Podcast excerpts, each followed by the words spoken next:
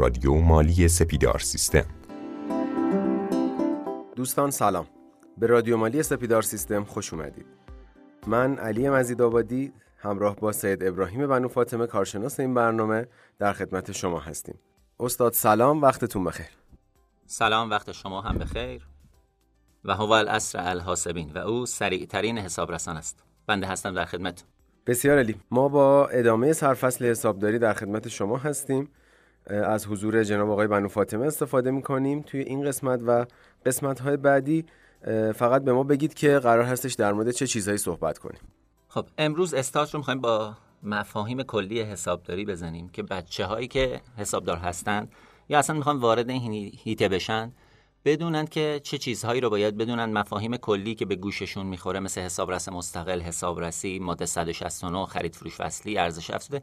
این هستن این مفاهیم کلی چی هست، چه جاهایی به دردشون میخوره، تو چه قسمتایی میتونن بهتر ازشون استفاده بکنن و اینکه اینها رو طی چه فصل‌هایی سعی میکنیم بازترش بکنیم، ریزتر بکنیم، وارد جزئیاتش بشیم. یه سری مباحث رو مثل بهای تمام شده، مثل انبار، مثل حقوق و دستمزد چقدر زمان میبره که یه نفر بتونه یه خورده بهش مسلط بشه. بیشتر راجع به این مفاهیم صحبت میکنیم. در مورد این که خود حسابدارها استارت رو باید از چه مقطعی بزنند، این که آیا باید، خیلی سوال میشه معمولاً که باید تحصیلات آکادمیک حتما داشته باشیم در این مورد یا نه.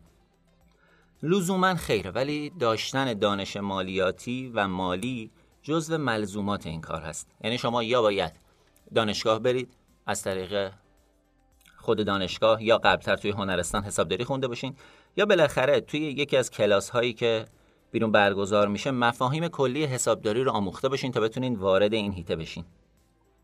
خیلی هم سوال میکنن که از اصناف شروع بکنیم یا شرکت ها. من خودم از اصناف شروع کردم، از بازار تهران شروع کردم. خیلی میتونم بگم شبیهند و خیلی متفاوت. شبیه از اینجه که مفاهیم توی جفتشون یکیه، یعنی بدهکار، بستانکار، بستن حساب، همه چیز اون چه که شما توی شرکت‌ها دارین توی اصناف هم دارین. اصناف خب به مراتب کوچیک‌تره. یه جاهایی ممکن اصلا لیست حقوق دستمزد نداشته باشه، بیمه نداشته باشه، شما با ممیز سر کله نزنین. خیلی از اصناف تهران هنوز مثل صنف طلا فروش‌ها مالیات علی الراس کار میکنن، یعنی ترجیح میدن حسابداری نداشته باشن. و متأسفانه خیلی از شرکت‌های تولیدی هنوز وارد حسابداری صنعتی یا بهای تمام شده نشدن، چون این تصور رو دارن که حسابدار بهای تمام شده اینها رو تخلیه اطلاعاتی میکنه. ولی بالاخره باید از هر کدوم از اینها یه بخشی رو داشته باشیم. خب اینکه حسابدارا حالا باید چه چیزهایی رو بدونن؟ ببینید یه حسابدار فقط توی بحث مالی وارد نمیشه. معمولا شرکت‌های کوچیک واحد اداری به شکل مجزا ندارن. چرا شرکت‌هایی که از صد نفر صد و پنجاه نفر پرسنلشون بیشتر میشه واحد اداری مجزا دارن. ولی توی شرکت‌های رده متوسط از لحاظ تعداد نفرات عرض می‌کنم، نه از لحاظ ترنبل مالی، معمولا واحد مالی و اداری یکیست. پس نفری که توی واحد حسابداری یا واحد مالی کار میکنه باید دانش اداری هم داشته باشه، یعنی مسلط به انجام قراردادها باشه، قرارداد پرسنلی‌ها رو بتونه تنظیم کنه، لیست‌های حضور غیاب بدونه به چه شکل، نرم افزارهای اداری رو باید بشناسه که فکر میکنم مجموعه خود همکاران سیستم نرم افزار اداری داره. چند تا شرکت معتبر دیگه هستن نرم افزارهای رو باید بشناسه، اتوماسیون‌های اداری که توش نامه‌نگاری‌ها و بایگانی‌ها انجام میشه، به اصول بایگانی باید آشنا باشه و در کنار این دانش حسابداری. الان خیلی از بچهای مالی که من باشون کار میکنم اینا حتی به ثبت روزنامه‌های رسمی، آگهی‌های تأسیس، کارهایی که تو اداره ثبت هم انجام میشه مسلطن و این خیلی کمک میکنه که سریعتر شروع کنن، بچه‌ها ترقی داشته باشن. یه مقدار زیادی هم تلاش کنارش نیازه. من خودم پادکست‌های رادیو مالی رو که گوش میکردم، صحبت‌های آقای رستگار که بود، مثلا میگفت ماده صد و شصت و نه، لزوما نمیشستم که ایشون ماده رو برای من بخونه من متوجه بشم. اگر لازم بود میرفتم اینو بازش میکردم توی سایت اینتامدیا، ماده رو خودم میخوندم، برداشتم رو سعی میکردم ازش پیدا بکنم. پس یه مقدار بچه‌ها تلاششون رو هم باید ببرن بالا. بازار کار حسابداری روز به روز داره بهتر میشه. با فشاری که سازمان امور مالیاتی داره به اصناف مختلف میاره، تقریبا دیگه هر جایی یه حسابدار داره استخدام میکنه. وارد شدن به این هیته خیلی راحت نیست، ولی ترقی پیدا کردن توش خیلی راحته. من برای حسابداری همیشه یه دوره گذار سه ساله در نظر میگیرم، یعنی میگم شما سه سال اولی که رد کردید دیگه نگران پیدا کردن کار نباشید. با یه مقدار بالا پایین شدن حقوق به راحتی میتونید کار مناسب پیدا کنید، به شرطی که تو این سه سال یه مقدار پرتلاش ظاهر بشید.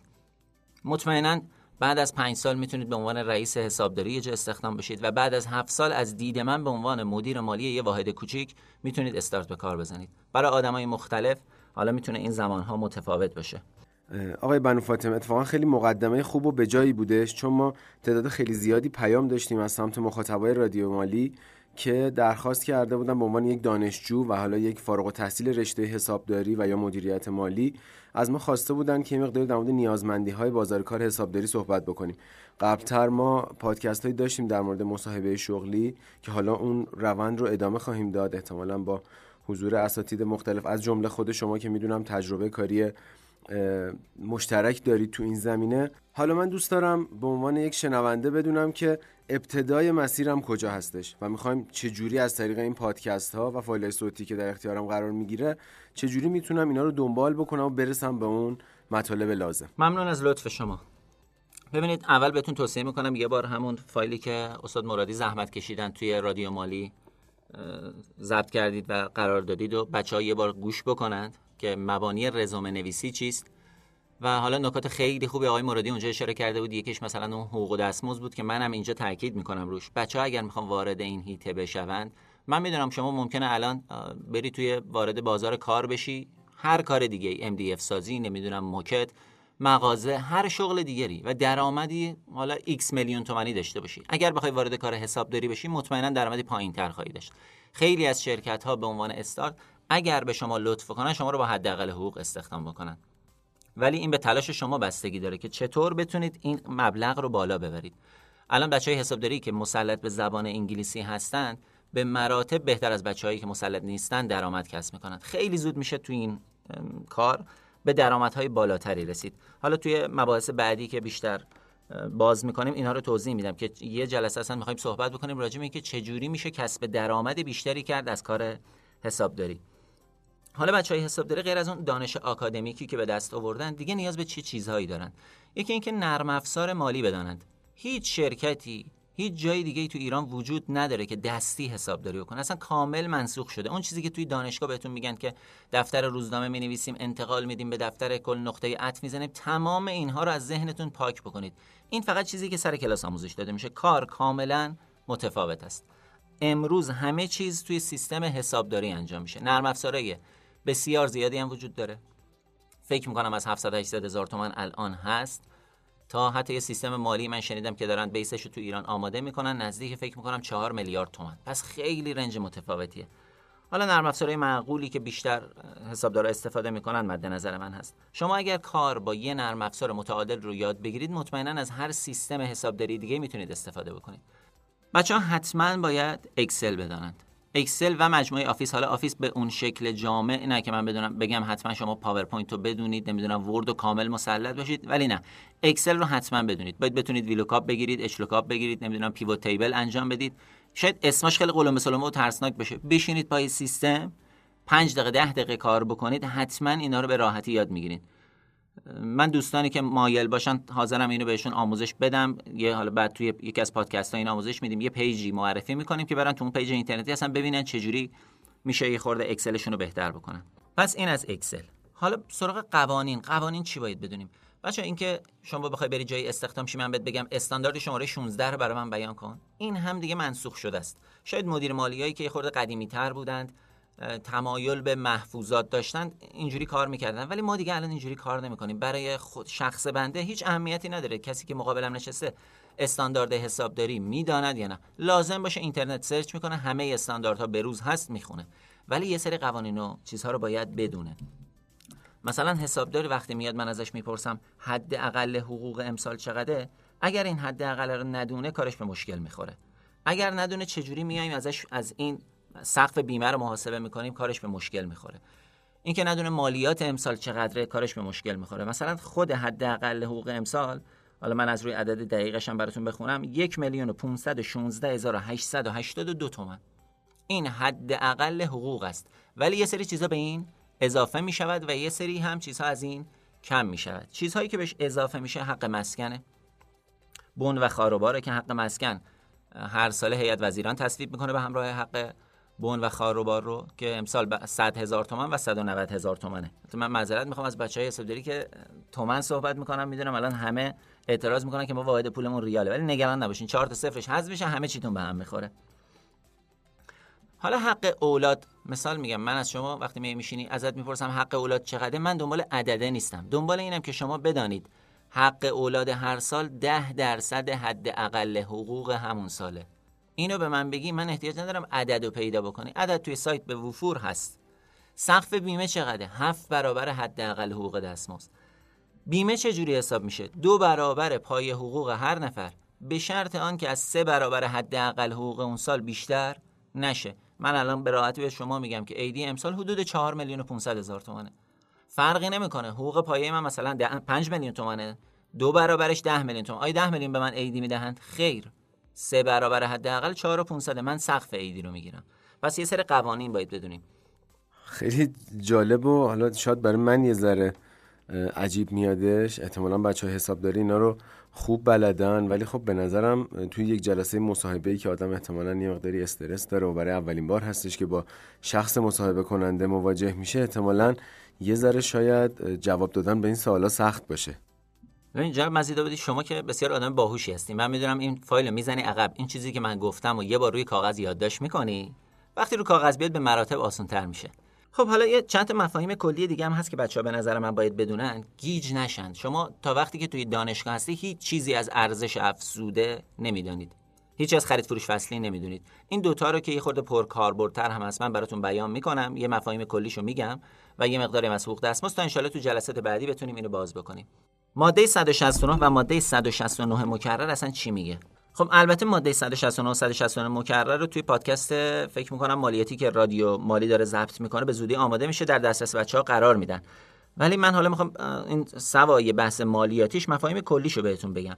اصلا ماده صد و شصت و نه مکرر خرید فروش فصلی چی میگه؟ شما هر فصل سال، یعنی سه ماه که میگذره، باید لیست تمام معاملاتی که انجام میدید، اهم از واردات، صادرات، خرید، فروش، اجاره ملک، اجاره دستگاه، پیمانکاری، حق العملکاری و هر چیزی که بار مالی داره، البته یه حد نصاب مشخصی داره که میگه ده درصد حد نصاب معاملات کوچک. فکر میکنم توی همون پادکست بچه‌ها براتون توضیح میدن، ولی من از دید حسابداری میخوام بهشون نگاه بکنم. پس ببینید تمام معاملاتی که انجام شده، شما باید برید توی سایت سازمان امور مالیاتی، یه بخش مخصوصی داره برای معاملات فصلی، نرم افزارش رو دانلود بکنید به شکل آفلاین یا غیر برخط، یا به شکل آنلاین یا برخط. این معاملات رو، دیتاهاشو به جزئیات وارد بکنید. از چه کسی خریده ام، چه مبلغی بوده، چقدر تخفیف داشته، چقدر ارزش افزوده داشته، کد ملی طرف یا کد اقتصادی و شناسه ملی و آدرس طرف چی هست. پس ببینید چقدر کار اینجا سخت میشه. شما یه صورت حساب از یه نفر میخوای دریافت بکنی، پول بهش بدی، باید صورت حساب چه چیزهایی داشته باشه. تو همین جمله‌ای که من گفتم کامل مشخصه. اگر فاکتور رسمی باشه، باید کد اقتصادی داشته باشه، مهر داشته باشه، آدرس داشته باشه، کد پستی داشته باشه، یه شناسه ملی داشته باشه. اگر هم برای یه شخصی باشه، حتما باید کد ملی طرف رو دریافت بکنید. الان چند سالی هست که دیگه قبلا یه بخشی داشت این خرید فروش فصلی که شما میتونستی امتناع رد کنی، بگی طرف به من اطلاعات نداده. الان دیگه دارای این رو از شما نمیپذیره، میگه از کسی خرید میکردی که بهت اطلاعات بده. حالا این در مورد خریداتون بود. فروشاتون هم به همین شکل باید اعلام بکنید به چه کسی میفروشید، مگر اینکه به کسی که فروشو دارید انجام میدید مصرف کننده نهایی باشه، اون احتیاج نیست. اجاره هاتون به همین شکل.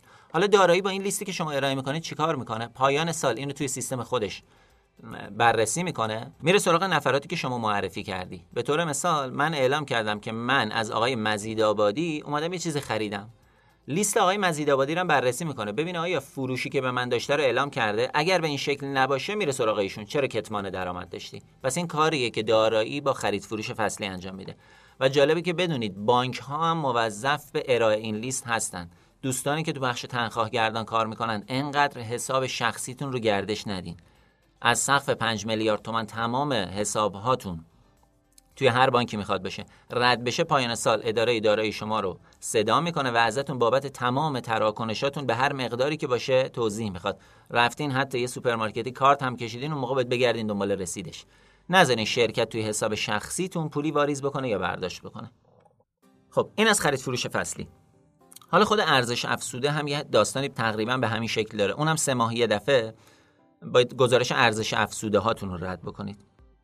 من یه خورده سعی می‌کنم حالا این ارزش افزوده رو وی ای تی ما به شکل مخففش میگیم value added tax. دقیقاً معادل فارسیش مالیات بر ارزش افزوده. این اصلا باز بکنیم به چه شکلی انجام میشه. ببینید شما هر خریدی که از هر جایی انجام میدید، اگر مجاز به اخذ ارزش افزوده باشد و دارای گواهی اخذ ارزش افزوده باشه، نه درصد از شما روی این پول اضافه میگیره. اینو میذاره کنار توی حسابی به شکل فرضی ما داریم میگیم.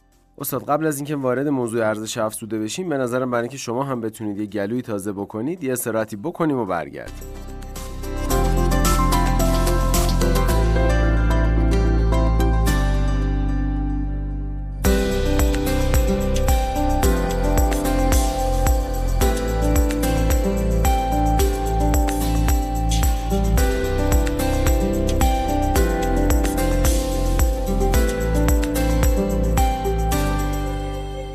خب امیدوارم که تا اینجای برنامه خسته نشده باشید و استفاده لازم رو برده باشید. میریم سراغ موضوع ارزش افزوده.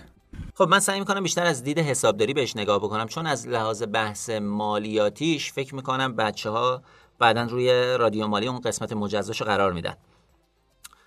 به زبان ساده بخوام نگاه بکنم، شما فکر کنید یه سبد توی خونه دارید، یا به قول قدیمی یه زنبیل.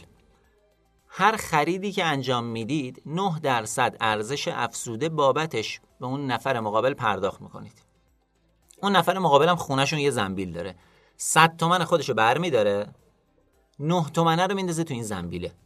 بعد میره از یه جای دیگه خرید بکنه، طرف بهش میگه این مبلغ خرید به اضافه ارزش افزوده. ببینید خرید رو از جیب خودش باید پرداخت بکنه، اون ارزش افزوده رو از این زنبیله که پول ارزش افزوده توشه برمی داره و پرداخت میکنه. پایان فصل که رسید، اگر پولی تا این زنبیل موند، دو دستی تقدیم میکنید به سازمان امور مالیاتی ارزش افزوده.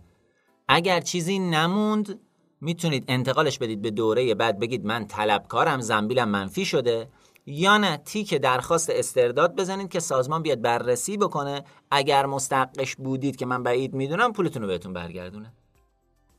این زبون ساده ارزش افزوده. حالا توی مباحث بعدی که میخوایم صحبت بکنیم، میخوایم سراغ بهای تمام شده بریم. البته من توی سوالایی که آی مزیدآبادی زحمت کشیدن داشتم میخوندن، دیدم که مثلا یه نفر نوشته بود بهای تمام شده رو صفر تا صد بیان بکنید. ببین بوزرجمهر میگه که همه چیز را همه کس دانند. صفر تا صد بهای تمام شده رو باید تمام حسابداران صنعتی ایران جمع بکنیم، اینجا صفر تا صد حسابداری صنعتی بهای تمام شده رو به شما بگن. چون بهای تمام شده توی هر صنفی کاملا متفاوت است. توی صنف فلز جداه، توی صنف دارو جداه، توی صنایع غذایی جداه، ولی یه سری مفاهیم کلی، مواد، دستمزد، سربار، غیر مستقیم، مستقیم، اینا رو ما سعی می‌کنیم باز بکنیم، با همدیگه یه بررسی توش داشته باشیم. سراغ حقوق و دستمزد خواهیم رفت که بسیار جلسه جذابی خواهد بود، چجوری انجام عملیاتش رو انجام میدن، چجوری مالیاتش رو پرداخت می‌کنن، چجوری بیمه رو پرداخت می‌کنن، چه مبلغی باید پرداخت بکنید، کیا پرداخت بکنید.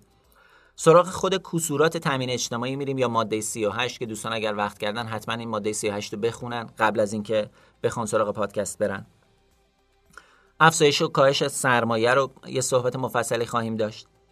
در مورد خود دارایی های ثابت جلسه فکر کنم بسیار جذابی، اصلا دارایی ثابت چی هست، چه چیزهایی رو میشه دارایی ثابت کرد، چه چیزهایی رو نمیشه، استهلاکات به چه روش‌هایی انجام میشه، چه روش‌های مورد قبول هست، و اون ماده های قانونی که به شما میگه به چه شکلی باید چه چیزهایی رو مستهلک بکنید، راجع به اون صحبت میکنیم. یه جلسه کامل هم فکر میکنم راجع به حسابهای دائم و موقت خواهیم داشت و بستن حسابها. حالا در مورد خود اظهارنامه عملکرد میخوایم صحبت بکنیم، در مورد ارزش افزوده، اندوخته های قانونی و صورتهای مالی رو که من فکر میکنم یکی از دوستان بتونه کمکمون بکنه که سالهای سال تو این زمینه داره فعالیت میکنه و بسیار آدم موفقی است. خیلی هم خوب، کم سرفصل نداریم تو بحث حسابداری و احتمالاً پادکست‌های خیلی خوب و جذاب به حضور شما خواهیم داشت. جناب آقای بنو فاطمه عزیز که دعوت ما رو قبول کردید و همکاری با رادیو مالی رو پذیرفتید.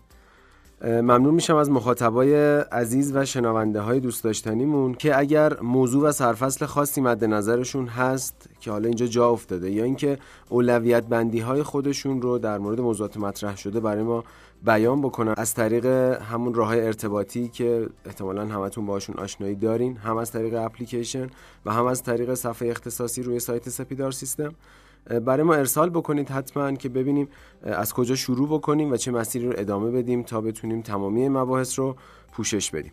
در آخر اگر نکته‌ای هست ما میشنویم. خب جناب مزیدآبادی فرمودین که سرفصل زیاد داریم. بله، میگه که عشق آسان نمود اول ولی افتاد مشکل ها. حسابداری واقعا یه دریاست و ورود بهش خیلی حوصله و صبر میخواد و برعکس چیزی که همه فکر میکنن میشه خلاقیت بسیار زیادی توش داشت. متشکرم ازتون، موفق باشید. باز هم ممنونم از شما که امروز تشریف آوردید و تونستیم این پادکست رو با همدیگه ضبط بکنیم. آرزوی موفقیت دارم برای تمامی شنونده های عزیزمون. خداوند یار و نگهدارتون.